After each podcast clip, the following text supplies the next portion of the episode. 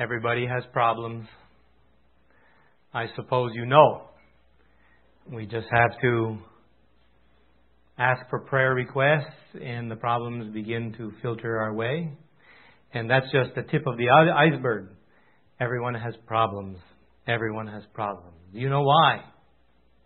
Well, we've been doing a little series of meetings since January, and we've found out that because life is a school, and because God has appointed Himself to be the teacher of every individual in this world, by the way, I still maintain that that's probably the most awesome thought that I can entertain. God has decided to personally become my teacher. Did you know that? And He's done the same thing for you.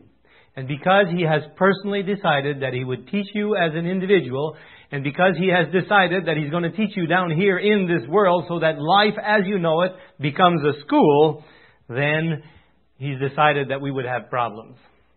Because His method of teaching us is problems. And we can read that in uh, Acts of the Apostles 524, paragraph 2. It says there, Trial is part of the education given in the school of Christ.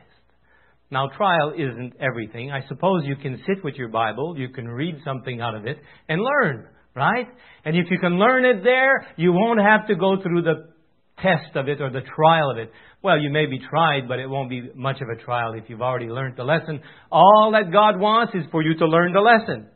But we don't learn easily that way. Have you noticed? We're a little bit stubborn. The heart is deceitful above all things and desperately wicked. The Lord knows it. We don't know it. And He has to get through to us that it is so. So trial is part of the education. It is because God is leading His children that trying experiences come to them. Do you have any trying experiences? Do you want to know why you have trying experiences? It is because God is leading you. Just that simple. And we ought to be praising the Lord all the time. Every time a trial comes our way, praise the Lord. It's coming from Him. It's coming from the one who knows exactly what you need. He knows what the fit is, and He's sending it to you to give you the education that you need. He's fitting you for the kingdom of heaven. And the last part in that uh, paragraph is this. Trials and obstacles are God's chosen methods of discipline, His appointed condition of success. Now, we're not talking about success this morning. We want to talk about failure, and I should have started with that. The title this morning is F. We've been doing the A, B, and C of problem solving. We've gone through A to E, and today we're looking at F. And F happens to be facing what? Failure. That's it. That's what it is. We're not talking about success this morning. We're talking about facing failure. Now we've been doing this this this series. It's called How to Solve Problems, and I've been giving it a subtitle, really How to Meet Life Successfully. And we've been going through the A, B, and C of problem solving. We've done A, B, C, D, and now we're facing F. But I want you to know something. F is not a step in problem solving. As a matter of fact, F is as much a problem as is any other problem that we have to face, for some people anyway. Do you like failure? Do you like even the idea of it? no. It's a problem, isn't it? Yeah. Well, that's the point. That's the point. We need to look at it because we need to meet life successfully, and failure is part of life. And how are you going to meet it? How are you going to meet it? do you know what a problem is? I mean, do you have a definition for it? Kathy Lee. She has a definition for everything. well, it is an opportunity in disguise, but Kathy, that's not a definition. it is that, though, isn't it? So tell me, give me a definition of the word problem. Ah, man, you must have read my notes. That's exactly what it says. If you don't know the, the answer to a, something that you're facing, then it's a problem, isn't it? And if you knew the answer, if you had a solution, you wouldn't have a problem. It would be Hakuna Matata. You know what that means? well, you haven't been watching movies. it's Swahili for no problem. Do you know that every language in the world has this saying? No problem. Do you ever say that sometimes? Well, if you can say no problem, you don't have a problem. You don't have a problem. it's finished. That's where it is. Ah, friends, listen. Life is a school, God is the teacher, and He says, no problem, no education.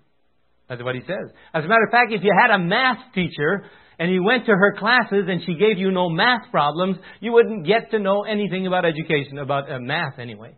Right? No problems, no education, no trials, no obstacles, no success.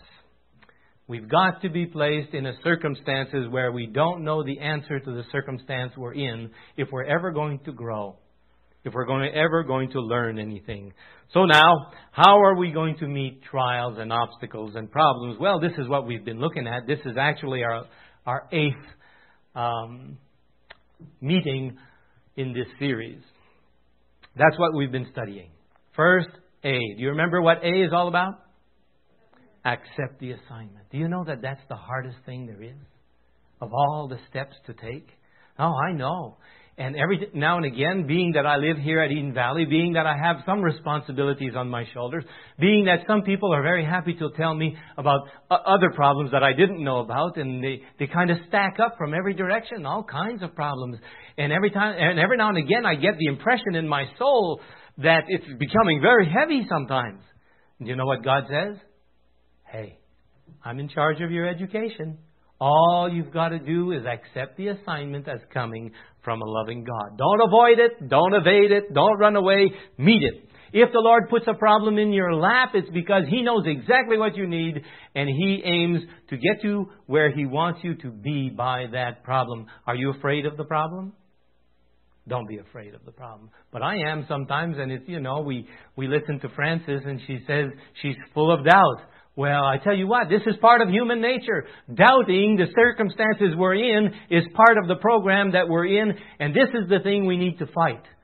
Don't submit yourself to being full of doubt. Believe whether you believe or not. Isn't there a man in the Bible who said, I believe, help thou mine unbelief? Don't put God as if He isn't God at all. There is a God in heaven. He hears our prayers. He really, really does. Well, as a matter of fact, I believe with all my heart that a problem that comes to your life is really an expression of confidence from God. Did you know that? Why, you wouldn't go to a first grader and give him an algebra problem, would you? Why? Well, because you have no confidence that he could understand or he could meet or he could handle this situation. And so you don't do it. And God will not give you anything he thinks you can't handle. Now, if he gives you a problem and it looks like a big elephant of a problem, praise God. He has confidence that you can handle this thing. Well, at least he knows he can handle it. And he says, and what he's saying in and through the situation is, I will handle this situation for you, through you, if you will have faith. Have faith in God. This is what we want. Okay. If you think about it for a little while, God has been brooding over your case for an eternity. God has been pondering your education for a long, long time. Do you think He's going to make a mistake now by sending you a circumstance that you can't handle? What do you think? Isn't there a verse in the Bible says that we will not be tested or tempted or tried or troubled or pro- problemized, if that's a word, any more than we can handle? Is there a verse like that? Well, there is. That's right. And it is true. And don't go looking at any circumstances as something that is overwhelming. It may look overwhelming. It's only there in appearance. It's a dragon that's made out of paper. It's a lion that's tied with a chain who has no teeth, only a roar. That's all. And so we can have faith in God. Have you ever seen a coconut? Have you ever seen one it comes from off a tree? Uh huh, a palm, I mean. Is it a problem? Ah, but friends, if we can learn to solve that problem, that that problem, if we can learn to crack that problem, oh, how sweet it is. And it's sweet in the drinking and in the eating also. And so this is what life is all about. We're handed lots of coconuts. but there's sweetness in the whole thing. So A is accept the assignment. It's handed to us from a loving teacher, an all wise teacher, an all loving teacher, and he knows exactly what he's doing. And then that leads us, of course, to the B of problem solving. You know that in the B of problem solving, there's two things. Do not believe that you can handle it yourself. Jesus said, without me, you can do what? Nothing. Ah, but friends, it's the same God who said, with me, you can do what? All things. And so don't lose confidence. The assignment is for you. The very one that's facing you in the face and that you quiver about. Now we go to a C of problem solving, which is just plain. We get very, very practical at this point. At this point, it's very simply this. Now, friends, I don't know about you. Now, I've prepared this series. Actually, I didn't prepare this series. Another man prepared it. I'm just preaching it. You see? But it's been close to my heart for several years. And there's a little formula in here. And the formula is true. And where it becomes very practical, like at the C of problem solving, don't turn around, don't look in another direction. You've got to do this in a very practical manner. C is claim the wisdom that God is offering. Does He offer wisdom? If any of you lack wisdom, let him ask of God that gives to every man liberally, generously not looking for fault. God is standing in heaven or sitting in heaven or whatever He's doing in heaven, and He's offering to us all the wisdom that He has, and He says to me and to you, come and claim this wisdom. And He says, here's how you're going to do it. I want you to do it prayerfully. That's what asks means in the verse, by the way. I want you to come to me prayerfully. Look to see what I have, eh, if I have anything to say in the Bible about the situation you're facing. Look to see if I have anything to say in the spirit of prophecy about the situation that you're facing.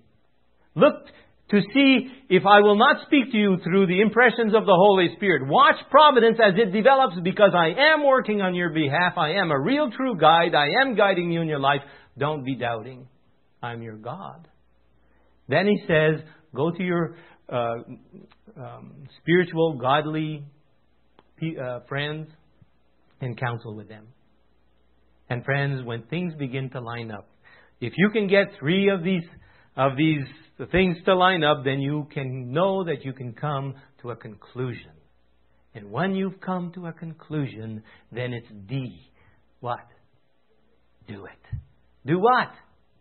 Why, do the thing that you think God wants you to do. It's that simple.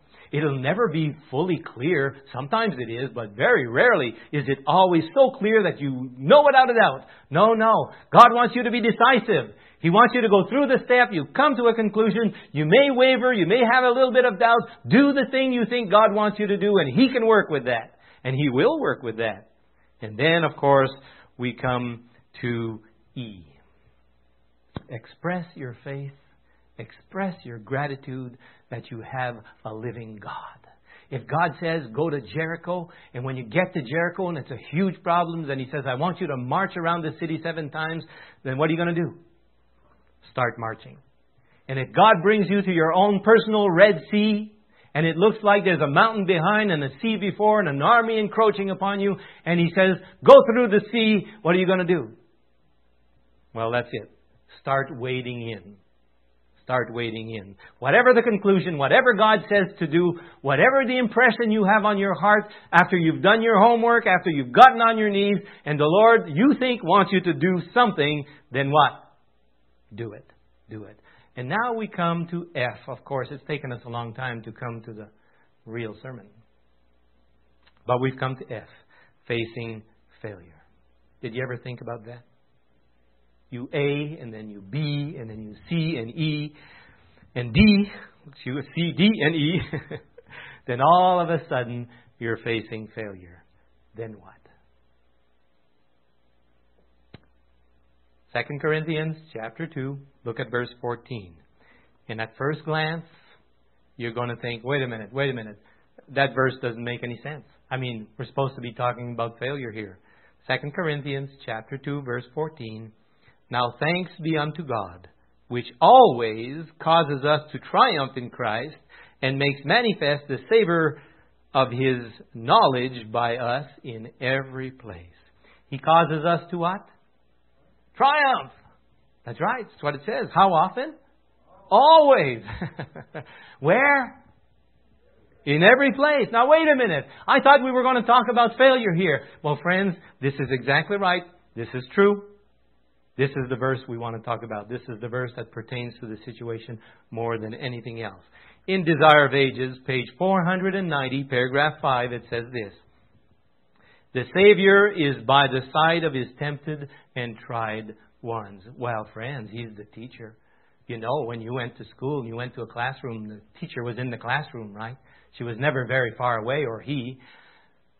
And if you ever had a problem, couldn't you call upon the teacher? Why, sure.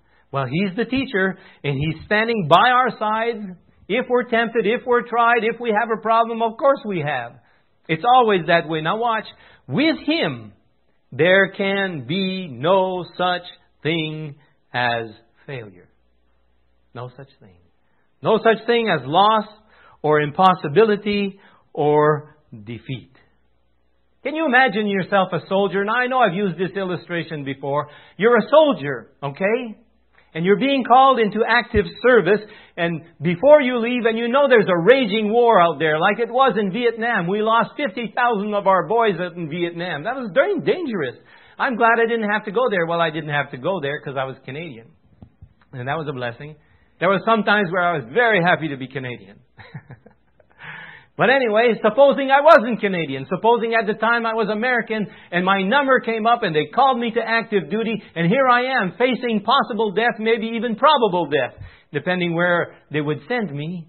But supposing the day before you leave, God appears to you in a dream and He says, relax, son.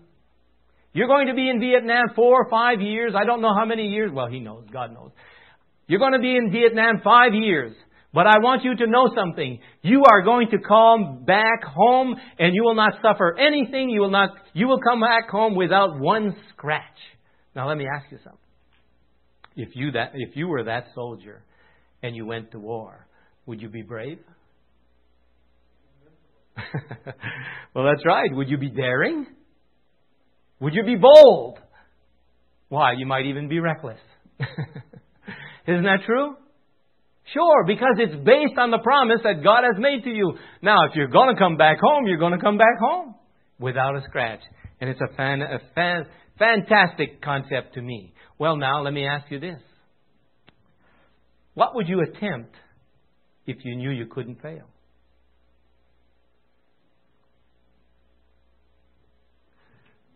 Hmm? Everything, anything. That's right. Well, friends, God is not asking you to attempt everything. And God is not asking you to attempt just anything either.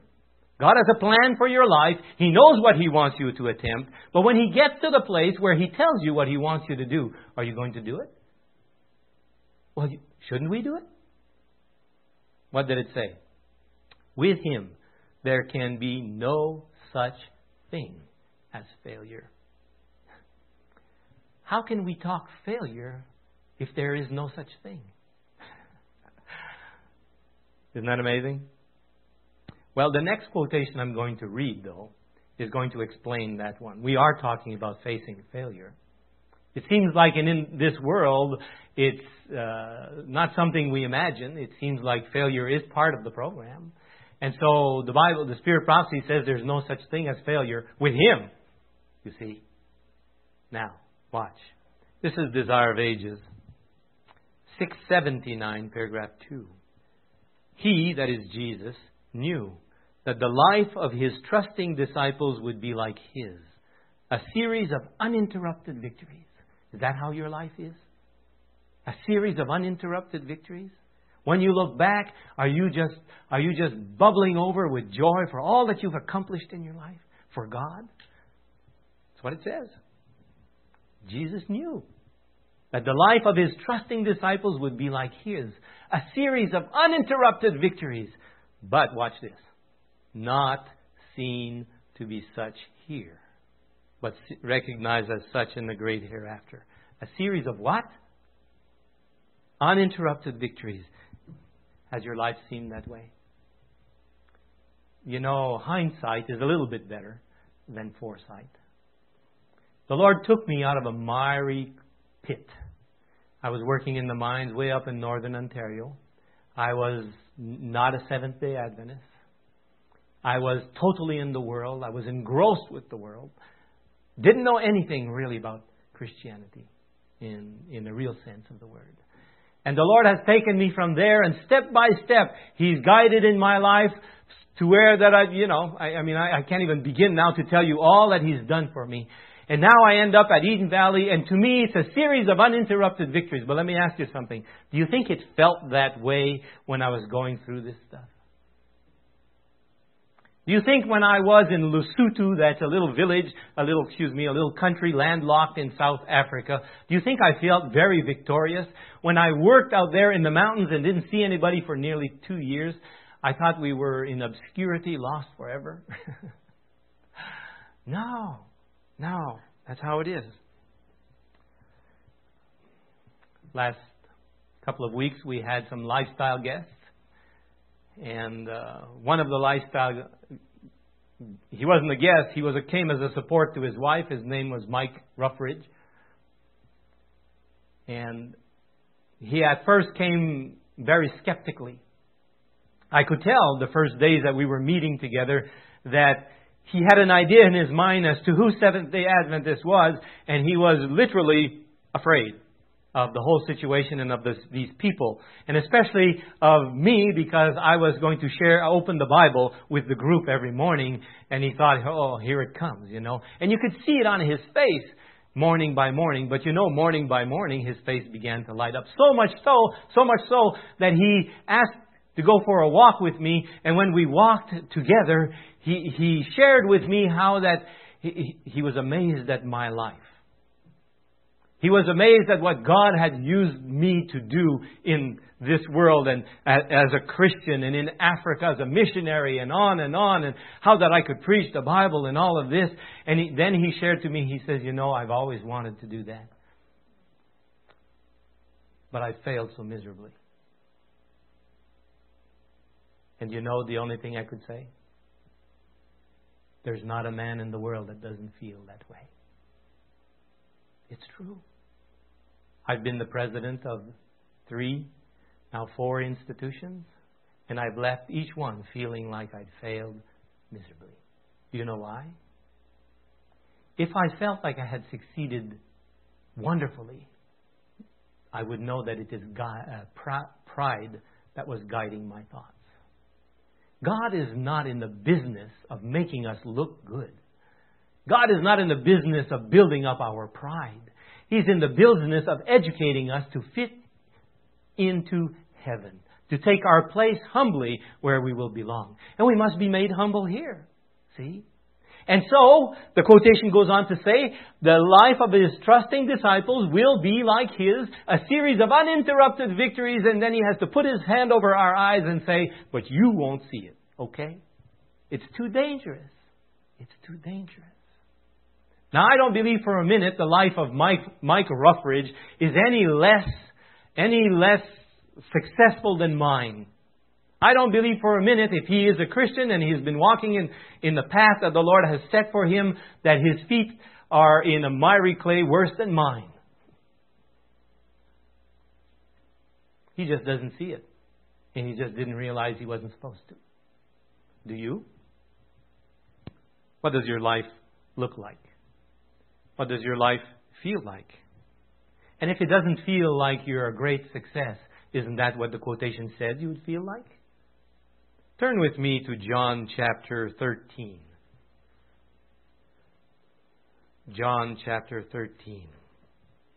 We look at verse 7. John 13, verse 7. Jesus answered and said to him, what I do thou knowest not. But thou shalt know hereafter. Is that true? Yeah. So what's God doing in your life today? Do you know? well, don't say yes. Because the Bible says you don't. You don't really know what God is trying to accomplish for you in your life. Do you understand the trials you're going through? Will you ever understand?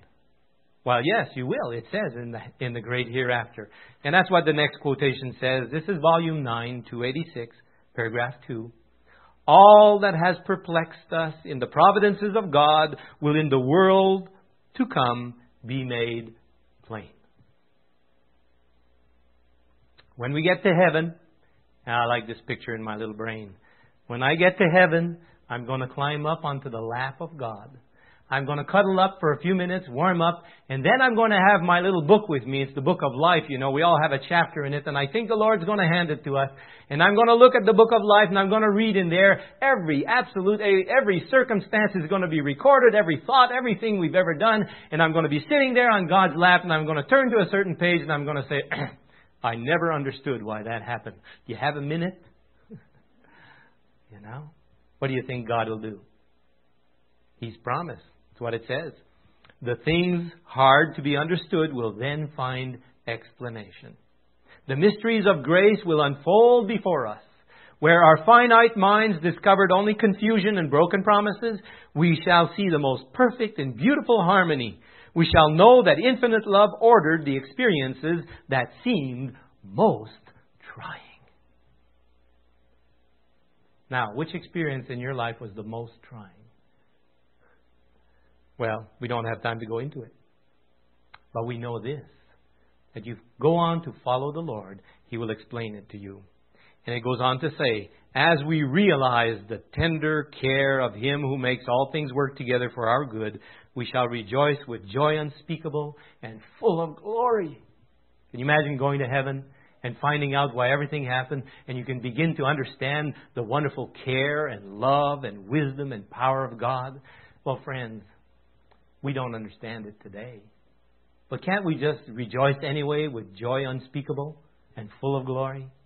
Couldn't we just by faith give Him thanks and praise His holy name and trust Him regardless of how it looks?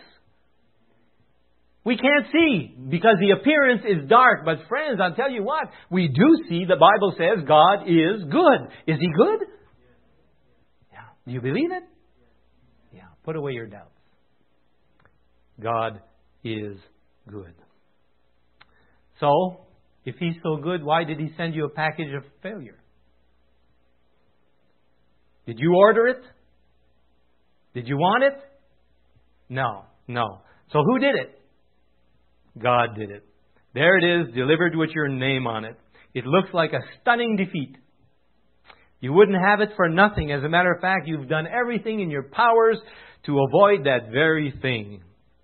Have you ever heard of Job? I suppose you have. Go to Job chapter 3.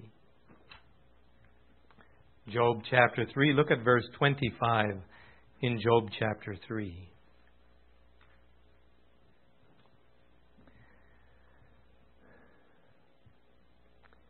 For the thing which I greatly feared is come upon me, and that which I was afraid of is come unto me. Poor Job. Are you afraid of anything? Do you know that it's the man that's afraid of a dog that's going to be, get bitten by the dog? Did you know that? Do you know that it's the person who is afraid of drowning, afraid of water, that's likelier to drown than the one who's not? Yeah. Why does it happen that way? Does God know what He's doing? Oh, yes. Oh, yes. Have you considered Job? Have you considered his loss, his disease, his defeat, his failures? Did his friends come over to rub his nose in it? Did they make sure that he saw what a failure he was? Oh, yeah. Did Job understand? No, Job didn't understand. Is there anything you don't understand? Oh, yes, you say. I could write a book about it. Let me tell you something, friends. Don't write a book about it. Heaven is already writing a book about it. It's called the Book of Life, and there'll be plenty of footnotes in there also. And I would like to tell you, don't wait, uh, I mean, don't write a book. I want you to wait and read heaven's explanation instead of going around and rehearsing your lamentations today. God is going to reveal all that is a mystery in your life. Now, I turn the page here. I guess everything's all right. Oh, I know what happened. Desire of Ages 6, 78, paragraph 3. As the world's Redeemer. Now, watch this. This is going to be the most encouraging quotation we're going to read this morning.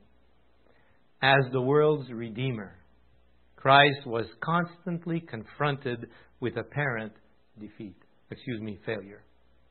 As the world's Redeemer, Christ was constantly confronted with apparent failure.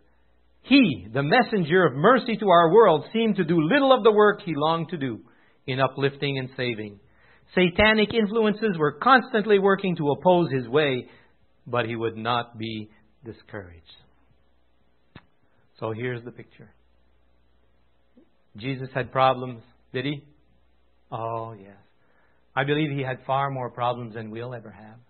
He was a greater personage, so therefore the problems were proportionate to his size. Not only that, he had a mission that the devil had to stop.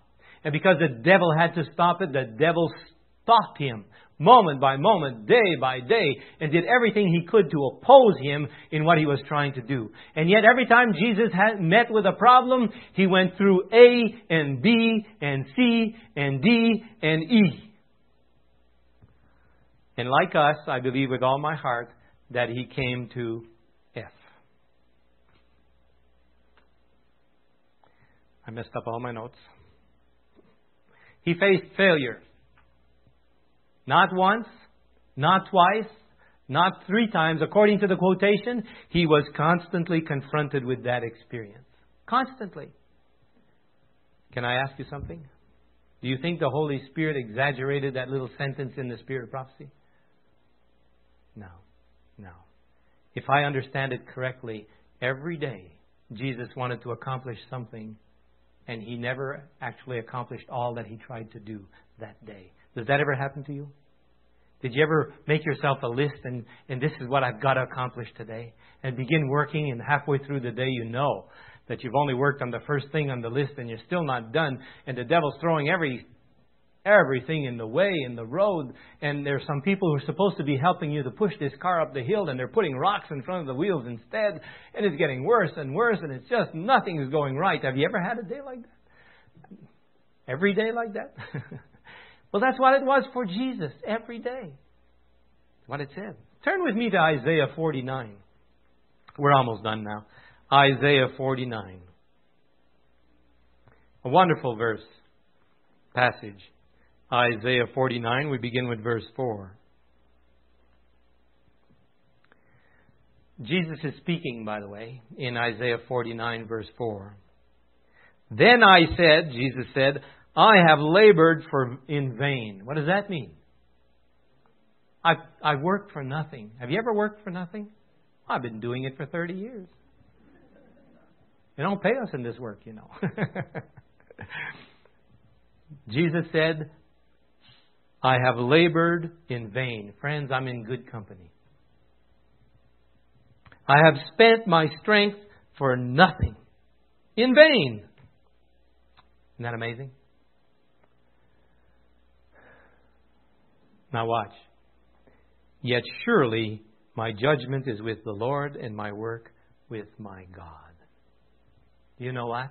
Even Jesus would not judge the outcome of his own work. Did you see that in there? To him, it looked like it was useless. He'd wasted his time. He'd come down here and he'd suffered, and at the end, he'd wasted his time.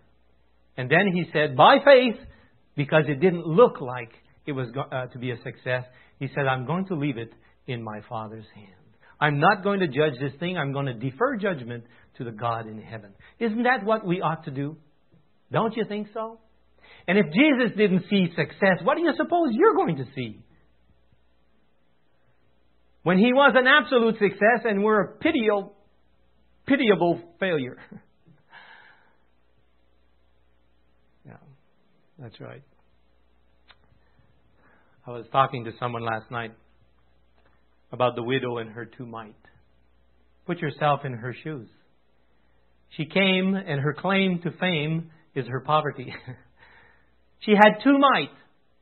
She was probably embarrassed to walk over to the treasury and put the two mites in there because everyone else was giving huge gifts.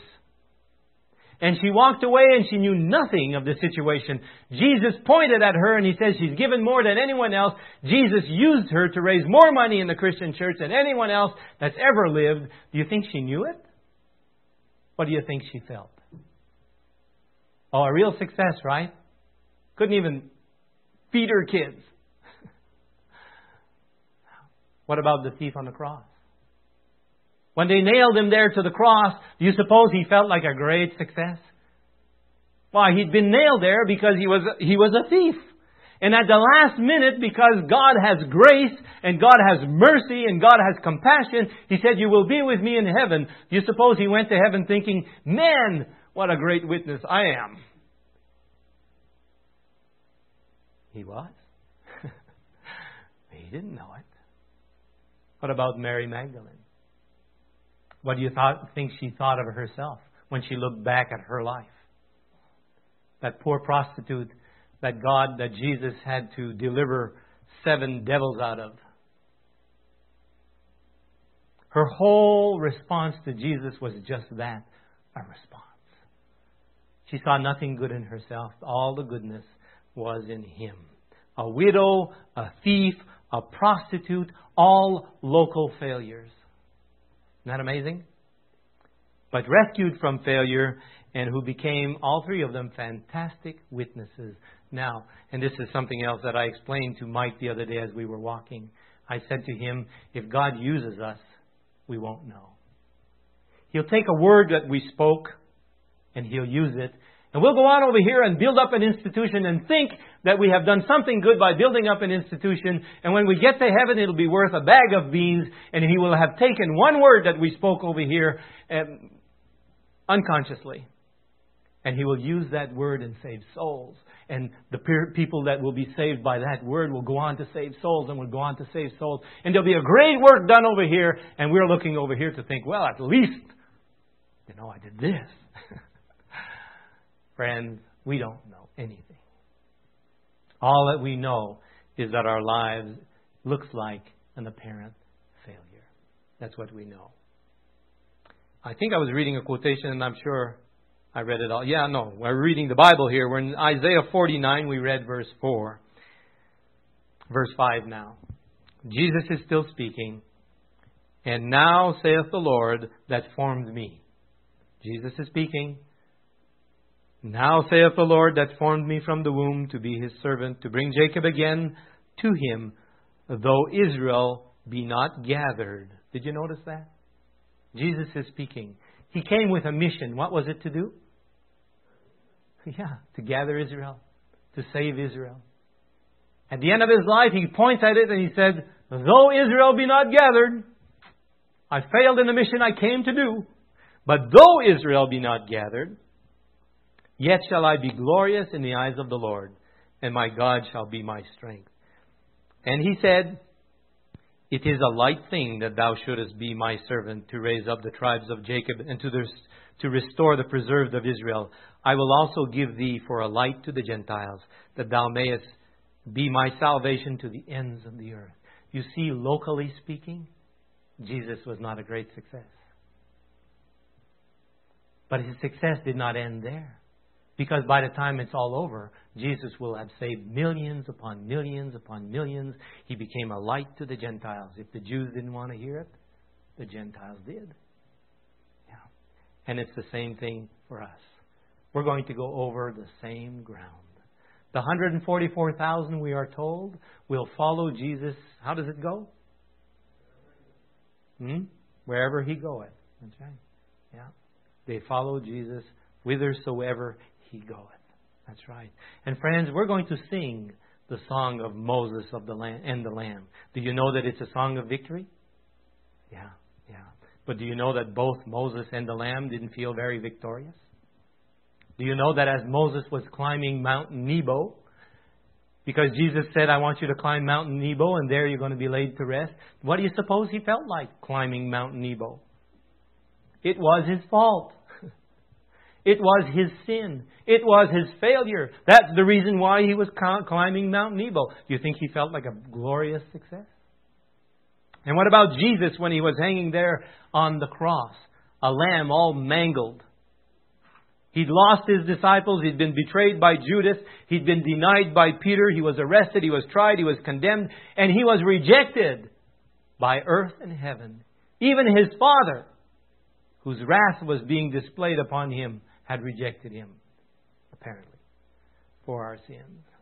What do you think he felt like? Triumphant? Oh no, he couldn't see through the portals of the tomb.